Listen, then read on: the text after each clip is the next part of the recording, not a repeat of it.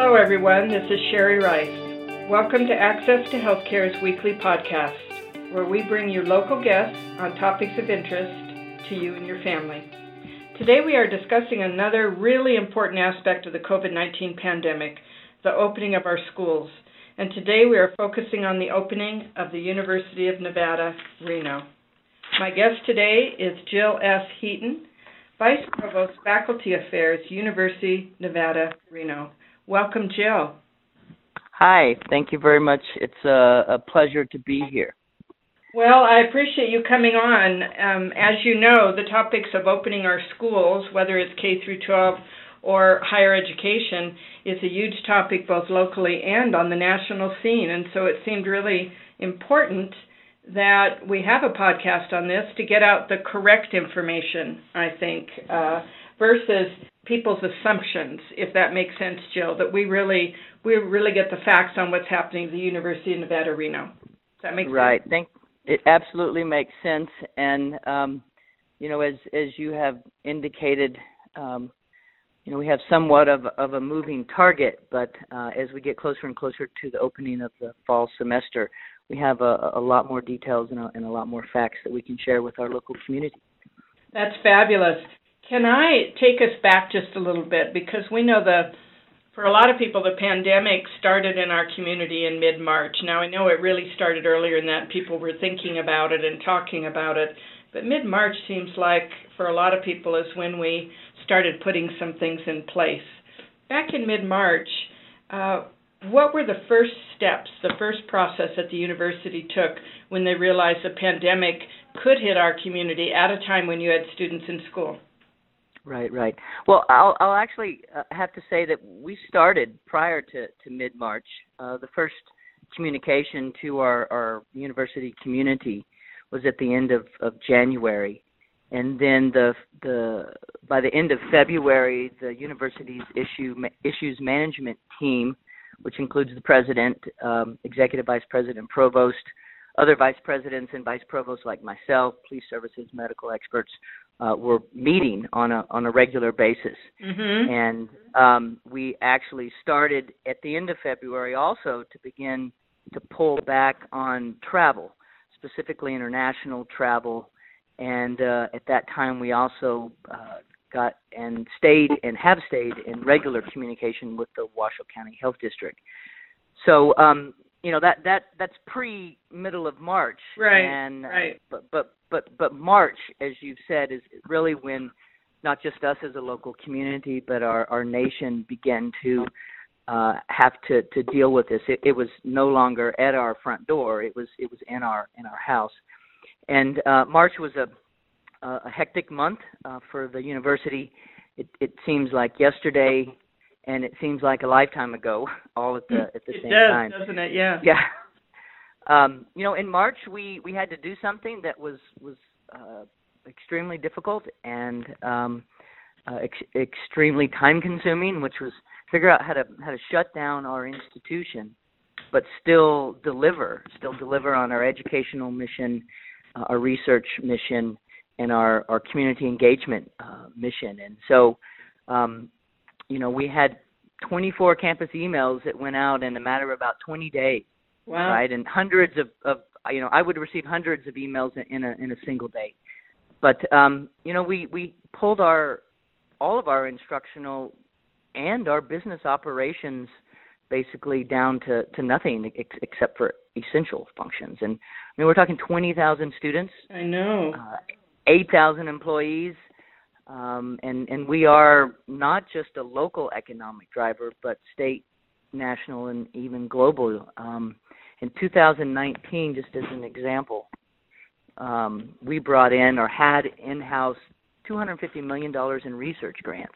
Wow. And and we spend those research dollars, and we spent about 200 million in those research dollars in uh, in 2019, and so all of that we had to to stop, right? You know, yeah. and, and and slow yeah. down, and so um, you know, March if March was the the shutdown, you know, month, um, April was the you know what operations must we continue or do we have to maintain? We started wrestling with budget reductions. uh, how to to maintain our research programs, the critical aspects of our research programs. Uh, what are we going to do about summer? You know, that mm-hmm. was the mm-hmm. focus in in April. Um, May we spent a lot of time planning for the future. June we're reopening, and July we're trying to figure out our new our, our new modus operandi. Yeah, so, no kidding. The new normal. Let me yeah. let me go back a little bit again to mm-hmm. mid and end of March. Did you mm-hmm. uh, send all the students home? Did you send them home from the dorms? Did you do distance learning at that time? Yeah. So um, basically, we if you call it luck, I don't know if it's luck, but we had spring break. Uh, oh, yeah. And so, right before spring break, uh, we announced that the um, all in- instruction would all convert to online at the beginning of spring break, and so that started on the 23rd of, of March. We came back from spring break, and all of our classes were being delivered online at that at that point. Mm-hmm. Um, there's a lot of conversations in in the middle of March around housing and dining. Um, we did instruct students not to return to campus However, and I, I think this is critically important that this this message uh, go out.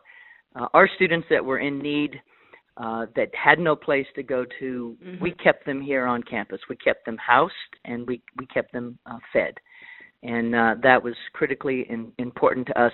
But those students that didn't need to come back, um, we directed them to uh, stay home. Yeah.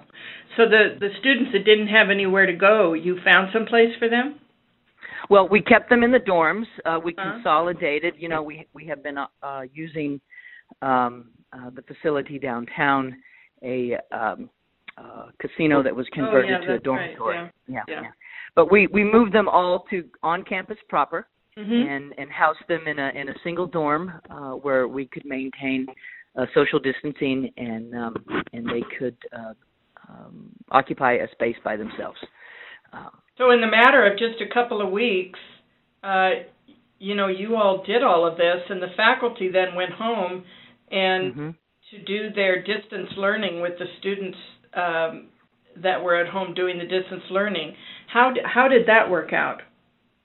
So you know the the the biggest challenge that I think everybody faced from both from the faculty standpoint and the student standpoint was was learning how to navigate the technology, right? How to yeah. deliver a class online um, and how to receive a class online. And so we had uh, approximately 300 loaner laptops that we distributed to students who didn't have uh, the computer technology at home. We worked with local internet providers to uh, provide access to free internet uh, for students, at least that were here in our local and state community, if they had difficulty accessing the internet to participate in their online classes. And um, so the, the technology, uh, overcoming the technology was, was not insignificant. Um, since then, we have implemented uh, a number of training and learning modules both for faculty and students to help assist them in navigating uh, online education. Uh, not just the technology, but you know, assignments have to be modified, exams have to be modified. All of those things have to be have to be changed. So. Yeah. Now, how did that? How was that for the faculty, Joe? Because um, it just seems like that would have been such a big change and such um, you know a huge uh, change in their daily routine, along with the fact that they also had their families they had to be concerned about. Right, right, absolutely. So um, there's no doubt about that it was a huge and, and heavy lift to uh, to ask faculty to to do this. So a, a couple of things. Um, faculty were obviously extremely concerned about how they would be evaluated by their students oh, right uh-huh. at the uh-huh. end of the semester so uh, we basically indicated that although student evaluations would continue they would play no role whatsoever in uh, at least in the spring semester in uh, a faculty members uh, evaluate annual evaluations or, or promotion and tenure uh, and so that relieved a lot of stress i think for, yeah. for faculty yeah. We very quickly began putting up resources to try to assist them, for example, to develop asynchronous uh, learning materials uh, so that uh, again when when we all went home everybody went home right and you're Right. navigating children and spouses and and you know internet and all of that stuff so they could deliver a class it didn't have to be right at 10 o'clock right so we relaxed kind of that that Mm. time constraint of, Yeah. of delivery um, and we um, increased our licensing capacity to Zoom so that um, because there was a time limit that would have restricted the amount of time an instructor could have delivered a class. Um, we increased our capacity with Proctorio and other um, online uh, remote testing um, software programs so that exams didn't have to necessarily be proctored by the instructor on Zoom, right? Watching the students on Zoom from from the other side. So, uh, and at the same time, just I mean, empathy, right? Uh, Yeah. Grace, Yeah. um, compassion. Yeah. That you know, you don't. None of us have to pretend that the semester is the same as it was when it started. Right. right. so, um, yeah. Not much is the same, is it? It's No. I think uh, uh, not, not not at all. yeah, we're all reeling from um well, and the new normal keeps changing. we adjust to it and then there's another change. Um Right.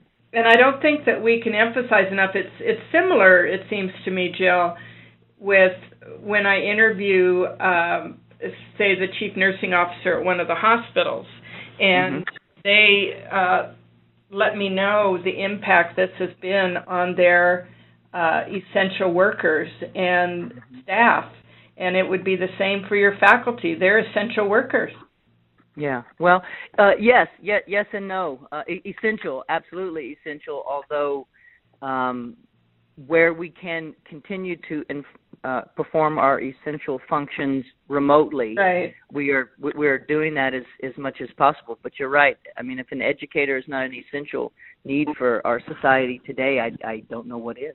Right. It's true. Um, and I think that's why everyone's grappling so much with um, should they send their child back to school, shouldn't they send their child back to school? Uh, right. Right. because it is an essential part of that child's life. So we Right. we went into phase two. Um, now we're in phase two, master mandatory, um, and we're looking at reopening the university. Let's let's talk about that a little bit. When Okay. when do classes start? I is that August twenty fourth?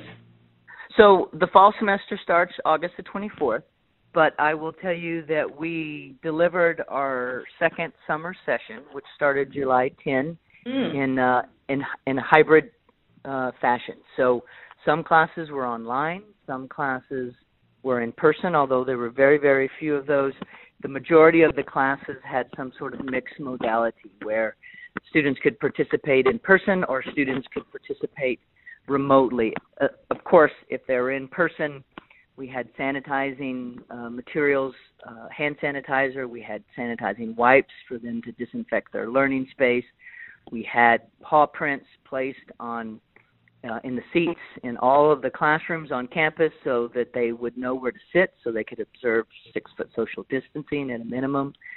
Um, and and students, or I'm sorry, faculty were able to uh, teach from the classroom as opposed to teaching from home in a chair with a laptop. Mhm. Um, we installed in all of our um, centrally scheduled classrooms on campus technology that uh, was not present in the spring that allows uh, faculty to teach from a classroom, a camera and a microphone, uh, for example, so that they could share those uh, the screen and um, teach to students who were online at the same time that they're teaching to students um, in person.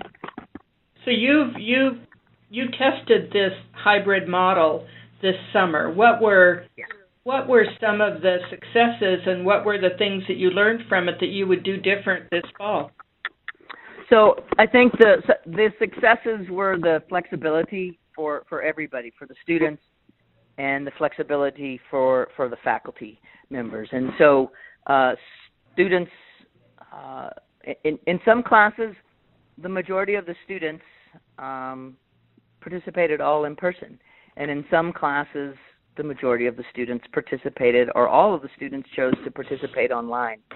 And and when I say that flexibility because I think the different disciplines and the different subject matters of a classroom lend themselves differently, right? To right. to easier to deliver online or harder to deliver online. And so that that flexibility uh, we came to really appreciate that flexibility after the second summer session.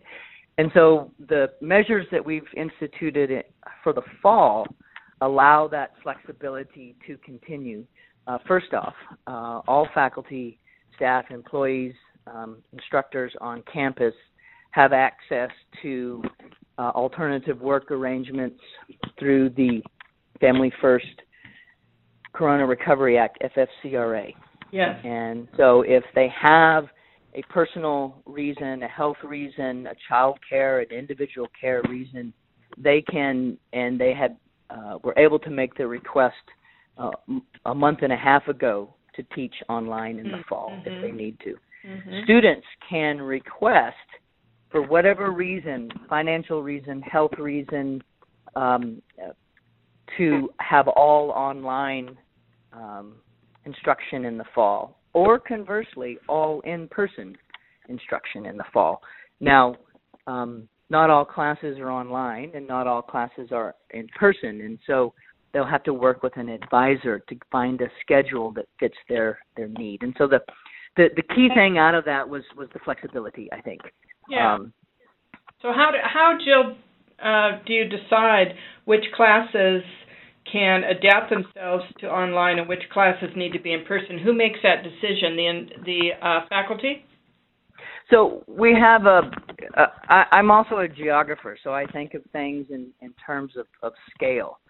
Uh, at the highest level, the institution has a number of goals. We want to to maximize in-person and residential experience for our students, but we want to do it safely. So we had some some fairly broad parameters. So, for example, classes that are 35 persons or over in this in this phase, and this will be the phase that we stay in through the entire fall semester. Those classes are online. Mm-hmm. Uh, classes that are 35 or 34 or less, mm. um, the decision on the modality of that class takes into account the individual faculty member teaching it and their own personal uh, or health needs, mm-hmm. um, the type of class, and the appropriate pedagogical way to deliver it, right? And so um, there's the individual faculty choice, and then there's the um, the faculty, the department, and the college, right? In terms of okay, these suite of courses, we don't know any other way to teach these except online. So let's figure out how we. I mean, I'm sorry, in person. In person. So let's figure out how we can do these in in person. These courses can be completely delivered online. Let's put them online, and here are these in, in the middle that need some sort of combination of in person and and um, uh, remote uh, learning. And so, um, from the university's goals down to the individual faculty, and and as I said before, the student, right? Um, so it, it allows for, for, for all of those, and it, it's a mix. We have about 50% of our uh, courses are going to be delivered um, all in all online, and about 50% of our courses are going to be somewhere between in-person or a mixed modality, where some in-person participation and is Jill, required. Would you know off the top of your head how many courses you have each semester? Uh, yeah, we have about 4,000 uh, um, sections, right? Yeah, yeah. A, a lot. yeah, but I mean, it's uh, you know what I love about this is that we give people a picture that they don't get from reading a news article, they don't get from anything else than somebody who's living it every day telling us. I mean, you have 4,000 that you need to figure out the modality for those courses. That's absolutely amazing. Let's talk about the one in uh, ones in person a little bit. Mm-hmm. Uh, of course, I know without even asking that you're very uh, concerned or or very much um, adapting to the PPE equipment. They mm-hmm. so everyone needs to wear masks in class. There's hand sanitizer. Are temperatures being taken? Uh, we're not taking temperatures as a matter of course for entry into the classroom. we have a um, a daily or it, it's a it's a reentry certification form where we ask our employees and uh, our students to self monitor themselves and and to do that. Uh, so that's for signs, any signs of of COVID like symptoms, um, not feeling well, daily temperature checks. Uh, so we're asking individuals to to do that themselves. And have you has the university looked at improved um, air filtration? I know we have here at Access to Healthcare.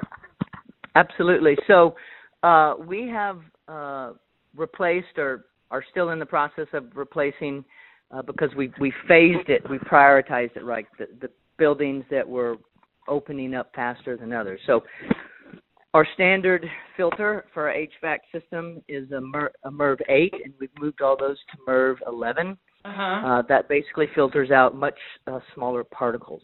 Right. We're also increasing the amount of external air exchange that is occurring within our buildings, and our HVAC system is running 24/7 now. Also, Right. again, to have as rapid a, an amount of air exchange as possible with the greatest amount of filtration possible of that air. And and we um, have uh, really a decent number of students that come to the university from out of state and even out of the country.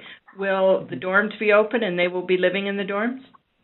Yes, the dorms are going to be open. Open. We have reduced uh, capacity in in the dorms uh, so that we don't have as many students in as in in the dorms as we would normally. We have portions of uh, dorms set aside should we need to uh, assist a student in quarantine or self quarantine if they uh, have symptoms or return with a, a positive test. Mm-hmm. So, yes.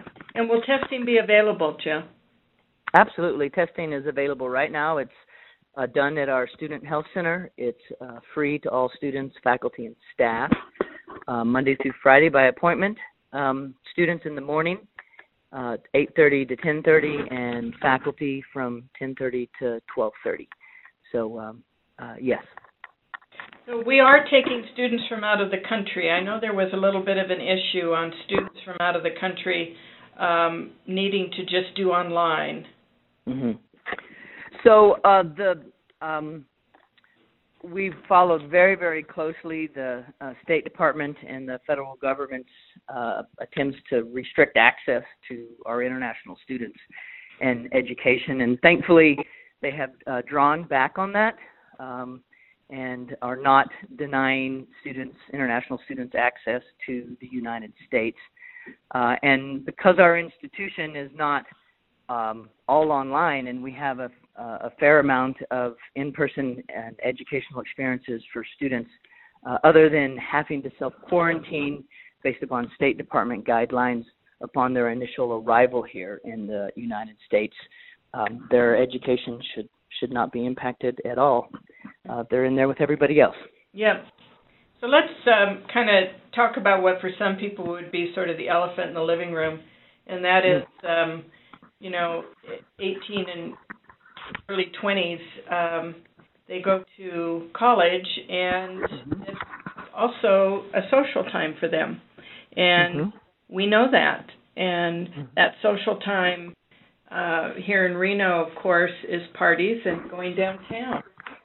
Can you tell me how, if there's anything, uh, restrictions that's going to happen on that, or is it a matter of self-responsibility, which, which it really should be? Well, you know, there's there, there's there's two aspects to this. Of course, there's the self responsibility, but we are an institution of higher education, which means that it's not appropriate for us just to simply say, "Hey, be responsible," Mm-hmm. right? Yeah. so we Yeah. we uh, have a huge number of, of educational campaigns that are directly targeted towards our students. Those are largely uh, led by student services, uh, face uh, face mask of the pack on social media. I have uh, developed a face coverings in the classroom webinar for staff and faculty uh, and students that is being used to train Res Hall, uh, residential life uh, staff, and, and our student union, and so forth. We have a uh, significant campaign uh, going with the Associated Students of the University of Nevada, which is our student government. and they are actively involved as well, uh, and are looking at um, having some ambassadors around campus uh, to help remind students of social distancing and mask wearing uh, requirements. So um, it's um, it's it's going to require not just a simple initial directive, nor is it sufficient to just simply say be responsible. Right. We have an active campaign that will is not going to let up through the entire fall semester Mm-hmm. um, to continue to remind uh, and educate. And the other important thing I think to remember is it's not and can't just be punitive, right? Uh, students have made it very clear to us um, that you know that they're not going to respond to just simply punishment, right? We, it needs to be encouragement as as well. So Right. And if a student tests positive, uh, what is the school process after that? So uh, we actually already have positive uh, cases uh, on our campus, uh, and we have a website that tracks um, all the cases of individuals who have been on our campus, as well as a reporting mechanism. Mhm. So the first thing that that happens if we uh, find out that someone has tested positive and they have been on our campus, right? We have students that are learning remotely, as you said, from Right. other places around the country. So Right. uh, we're trying to uh, track the ones that are here on our campus.